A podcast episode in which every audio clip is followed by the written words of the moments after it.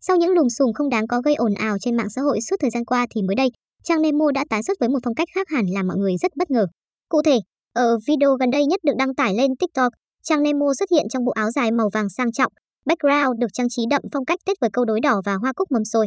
Cô còn nhún nhảy hát bài chuyện cũ bỏ qua một cách đầy tự tin khiến dân tình dấy lên nhiều đồn đoán trái chiều.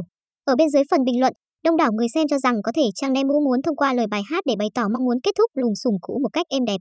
Tuy nhiên, cũng có ý kiến phản đối cô bởi vụ việc xô xát tại quán của Trang Nemo khá nghiêm trọng, không thể dễ dàng cho qua như vậy được.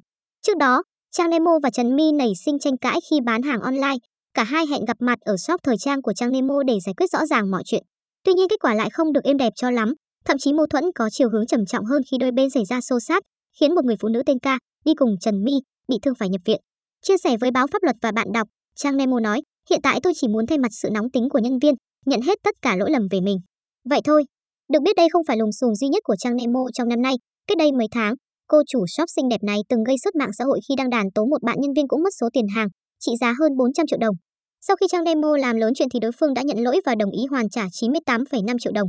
Số tiền còn lại sẽ được thanh toán dần theo từng tháng cho đến khi hết nợ. Trang Nemo cho biết sẽ rút kinh nghiệm để cải thiện các bước phân phối hàng hóa được chuyên nghiệp hơn, nhằm tránh sự việc tương tự xảy ra trong tương lai. Hiện đoạn clip Trang Nemo hát bài chuyện cũ bỏ qua vẫn đang được cộng đồng mạng quan tâm và chia sẻ rất nhiều. Còn bạn, bạn có đồng ý với cách hành xử của Trang Nemo trong lùm xùm vừa qua hay không? Cùng chia sẻ quan điểm của mình vào mục bình luận bên dưới nhé.